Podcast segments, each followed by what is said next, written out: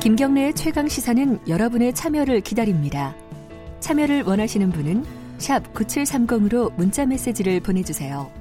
짧은 문자는 50원, 긴 문자는 100원입니다. 애플리케이션 콩으로는 무료로 참여하실 수 있습니다. 네, 더불어민주당 전당대회 다음 달 8월 29일에 있죠. 이낙연 후보에 이어서 김부겸 후보도 경선 출마, 당대표 경선 출마를 공식적으로 선언을 했습니다. 어제 이낙연 후보 저희들이 인터뷰를 했고요. 오늘은 이어서 김부겸 후보 인터뷰를 좀 해보겠습니다. 어, 지금 여당과의 협치 문제 그리고 각각 각종 현안들, 부동산, 검찰 여러 가지 얘기할 얘기가 있습니다. 직접 연결해서 이야기 좀 들어보겠습니다. 더불어민주당 김부겸 당 대표 후보 연결돼 있습니다. 안녕하세요. 네, 안녕하십니까 김부겸입니다. 네. 네. 아, 밤 사이에 큰 사건이 있어가지고 어, 후보님도 마음이 편치가 않으실 것 같습니다.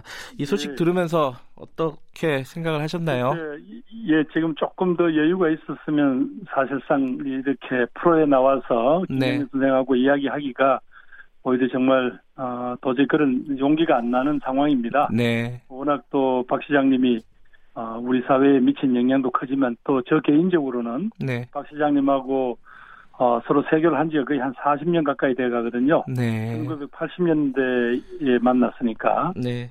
그래서 너무 그 상처나 그 쇼크가 큽니다. 뭐 전체 국민들 전체가 좀 많이 충격을 받았을 것 같긴 한데 특히 이제 네네. 네. 더불어민주당 여권 내부에서도 이게 지금 이제 사실관계를 더 파악해야 되는 상황이지만은 어쨌든 어, 성추행 의혹이 지금 나와 있는 상황이지 않습니까? 그래가지고 지금 안희정 씨 그리고 오거돈 전 부산시장 등 해가지고 잇따라서 이런 얘기들이 나오고 있어서 참 뭐랄까요 지금 상황에서 어떻게 이 부분을 바라보고 계시는지 그 얘기를 안 여쭤볼 수가 없겠네요. 네, 뭐 여러 가지로 어, 네. 어, 좀 국민들의 기대에 못 미친 부분이 있지만 또 이 부분은 또 고인의 명예와 관련된 부분이니까요. 네. 제가 말을 좀 덧붙이기는 어, 음. 조심스럽습니다. 알겠습니다. 그러면 이제 어, 당대표 후보 출마하신 부분에 대해서 좀 여쭤보도록 하겠습니다. 어제 어, 출마 선언을 하시면서 이 얘기를 하셨어요. 꽃가마 타는 대신에 땀 흘려서 노젓겠다. 이게 구체적으로는 어떤 뜻일까요? 예, 이번에 뽑힐 당 대표는 네. 지금 내년 4월에 이제 재보궐 선거가 정말 어, 여기저기서 큰 게 열릴 가능성이 커졌지 않습니까? 네. 그리고 어, 또 대통령 후보 경선 관리를 해야 하고요. 네. 그다음에 2022년에 3월 달에는 대통령 선거, 6월 달에는 어, 지방선 자치 선거가 있습니다. 네. 이렇게 따진다면 지금 당 대표가 무려 이런 네 차례의 중요한 선거를 책임지고 말하자면 지휘를 해야 하는데 네. 어, 이런 어떤 중차대한 인물을 두고 중간에 이제 대선 후보가 되기 위해서 중간에 사임을 한다든가 네. 이렇게 될 수는 없는 거 아니냐. 그렇다면 음. 어, 제 개인적인 어떤 뭐 대선에 직접 출마한다든가 하는 이런 어, 어떤 욕심을 다 접어두고 어, 적어도 이 당을 안정적으로 어, 국민의 바다 속에서 이렇게 띄우는 그런 역할을 하는 어, 당 대표가 되겠다 그런 취지로 말씀드렸습니다. 어, 그럼 이낙연 후보자가 만 후보가 당선이 되면은 어, 내년에 이제 7개월 만에 당 대표를 그만둬야 되는 상황이 되지 않습니까? 예, 현재 우리 당원에 따르면 음. 내년 3월에는 예, 사임을 해야 되게 돼 있습니다. 어찌됐든 그 김부겸 후보께서는 당 대표가 되신다면은 어, 중간에 사임하는 일 없이 임기를 다 채우겠다는 말씀이시고 그 말은 곧 대선 후보에 나가지 않겠다 이런 말씀이신 예, 거지 않습니까? 그렇죠. 왜냐하면 이 시기에 어, 저희 당원들이나 지지자들이 저를 선택해 주었다는 그 무거운 책임감을 어떻게 제가 음. 어, 모, 어, 모르겠습니까? 음. 근데 거기에 어, 제 책임을 다해야 된다. 그래서 제가 중간에 어, 임기를 끝까지 채우면서 네. 당의 네 차례 큰 선거를 책임지겠다 그런 취지로 음, 말씀드렸습니다. 네.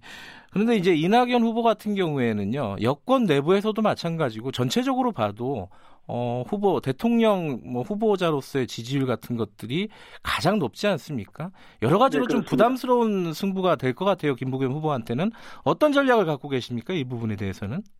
그래서 많은 분들이 이제 네. 어떻게 차별화를 할 거냐라는 질문을 주시는데 예. 어, 쉽지 않습니다. 두 사람이 어, 뭐 그동안 여러 가지 정치적인 입장 표면 자체도 네. 크게 다르지 않을 뿐만 아니라 음흠. 또 무엇보다도 문재인 정부의 초대 국무총리 또 초대 행정안전부 네. 장관을 지냈고 내각 내에서도 여러 가지 협의할 일이 많았지 않겠습니까? 그렇겠죠. 네. 네. 그래서 뭐 서로 쉽지 않은 겁니다만은 다만 이제 몇 가지 정책이라든가 어, 당의 운영에 있어서는 어, 조금 조금씩 어, 서로 입장이 다를 수 있습니다. 네. 이제 그런 부분들에 대해서 정확하게 이야기를 하고 네. 거기서 이제 우리 당원이나 음. 어, 우리 대의원들의 판단을 기다리는 거죠. 뭐. 네. 뭐 현안에 대한 입장들을 좀 들어보면은 차별화가 생길 수도 있을 것 같습니다. 하나씩 좀 여쭤볼게요. 일단은 네.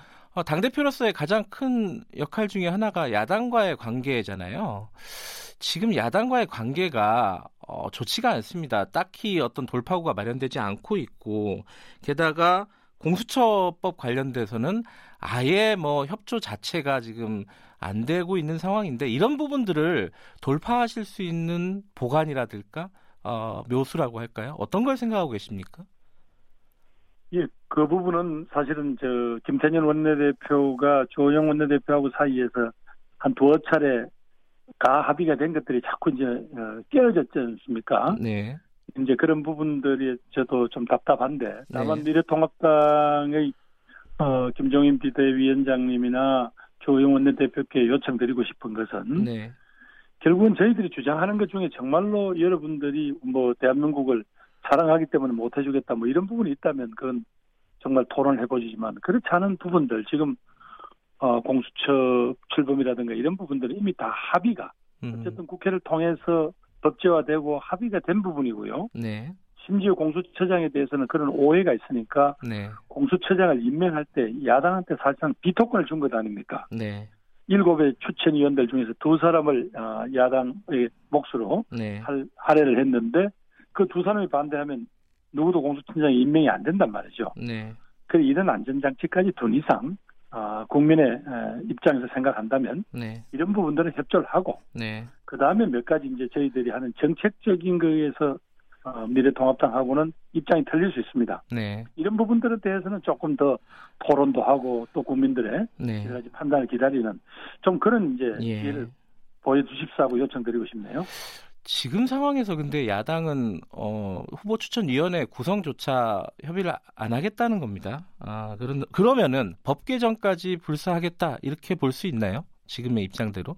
뭐 지금 원내 지도부는 좀 네. 조심스럽습니다만은 이제 당내 의원들은 네. 우리 당 지지자들은 그렇게라도 해라. 네. 얼마나 그동안 이제 검찰 개혁을 위해서 우리가 목소리를 높여왔고 네. 여기까지 이제 밀고 왔는데 겨우 이런 정도 이유 때문에 어, 야당의 볼모가 돼서 제도 자체가 출범을 못한다면 네. 이거는 뭔가 고쳐야 되는 거 아니냐라는 음. 어, 그런 어떤 목소리가 나오곤 있습니다. 네. 그러나 이 문제에 대해서는 아마 원내 지도부 전략이 있을 테니까 네. 조금 더 지켜보는 게 맞는 것 같습니다. 알겠습니다. 최근에 가장 큰 현안 중에 하나가 부동산입니다. 어, 어제 이낙연 후보도 결과적으로는 부동산 정책, 문재인 정부의 부동산 정책이 실패했다.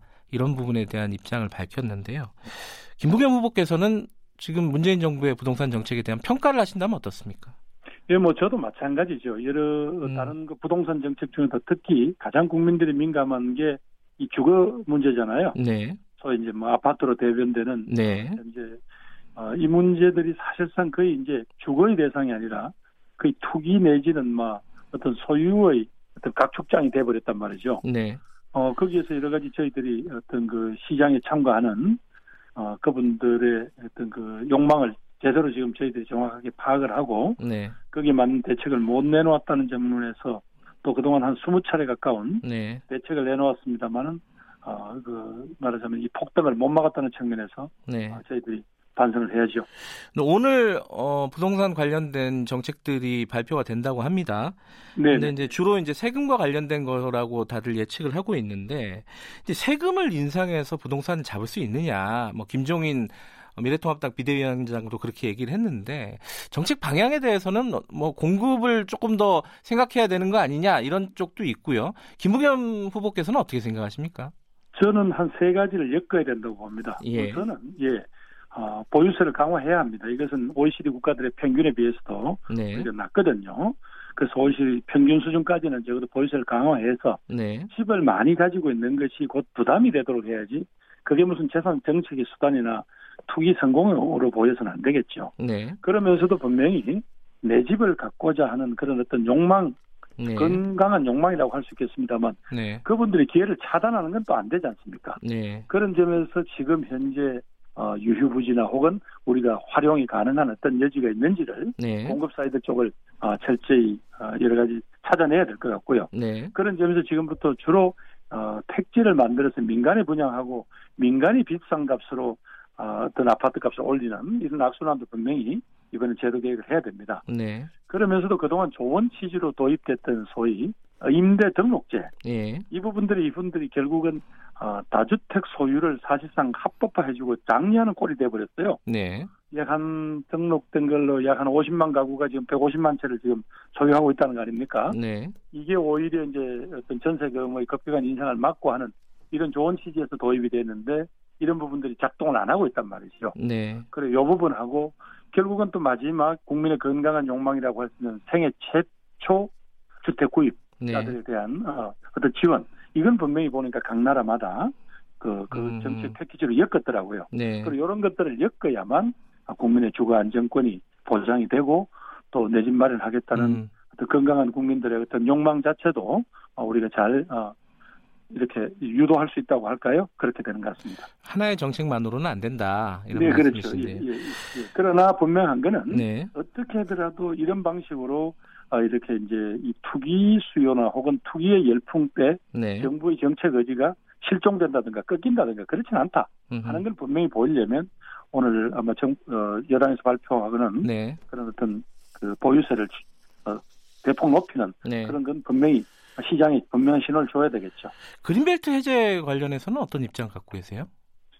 예, 이 문제에 대해서는 어, 그동안 이제 오늘 유명을 달리하신 박원순 시장님께서 워낙 이 문제에 대해서 어, 강한 어떤 철학적 혹은 또 가치적 예. 입장을 갖고 계셨기 때문에 이 문제는 네, 조금 어, 음. 전화하는 게 좋겠습니다. 알겠습니다. 그럼 차후에 저희들이 기회가 있으면 여쭤보도록 하고요. 네. 검찰 얘기 하나만 여쭤보죠. 지금 이제 사태가 좀 봉합되는 분위기긴 한데 어, 여전히 이제 그 법무부와 검찰과의 갈등, 법무부 장관과 검찰총장과의 갈등은 불씨가 남아 있다고 많이들 보고 있습니다. 지금 상황이 오게 된 근본적인 원인이 뭐라고 진단하십니까? 예, 그동안 어, 법무장관과 검찰총장 간에 무슨 갈등처럼 비춰서 네. 우리가 조금 잊고 있는 건데요. 네. 이 사건의 발단은 결국은 검찰 일부 인사하고 어, 법조를 출입하는 그 언론계 인사들이 말하자면 자기들끼리 담합을 해서 네. 어, 한 자연인 뭐 정확하게 이름이 나왔던 거죠 유시민 전 장관 네. 어떤 형태도 엮어보자라고 하는 어쩌면 엄청난 범죄를 모의한 겁니다. 네.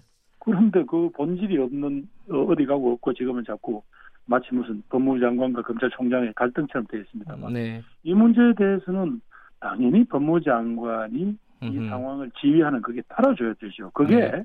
대한민국의 어떤 어떤 권력기관도 결국은 국민의 위임받은 어떤 대통령 권력으로부터 네.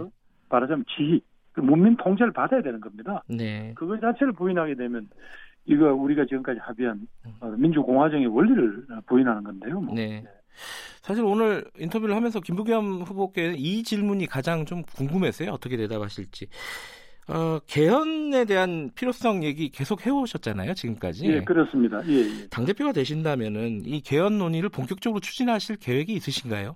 적어도 예, 당과 국회에 어떤 이런 논의 기구를 어, 만들 것을, 어, 뭐, 당은 당의 논의 기구가 있을 거고요. 네. 적어도 국회의장님한테 요청을 하겠습니다. 네. 그래서 당장 어, 내년에 그 다음 해에 뭐 이렇게 실시한다 그러면 음. 거부감이 있겠지만 네. 몇년 기간 두고 음흠. 예를 들면 4, 5년 이후에 실시할 그래 누구도 그 결과를 예측하지 않을 어떤 그런 시점에 실시하는 조건으로 네. 현재 우리 헌법이 조금 한 제정된 지가 30년이 넘으니까 여러 가지 이제 현실하고 맞지 않는 부분들이 있잖아요. 네. 그 다음에 또 과도하게 집중된 어, 대통령에 대한 권력 집중 네. 그러면서도 또 단임이란 말이죠. 네. 그러면서 또 중앙 정부가 너무 지방에 대해서는 거의 뭐 과도할 정도로 지배당하고 있는 네. 어떤 지방 분권이라든가 또 국민의 권리 신장이 옛날하고는 비교할 수 없을 정도로 어, 요청이 되고 있거든요. 네. 이런 부분들을 엮어서 저는 어, 진지한 토론을 하고 네. 그 개헌안을 어, 만들기 위해서 노력해야 된다고 생각합니다.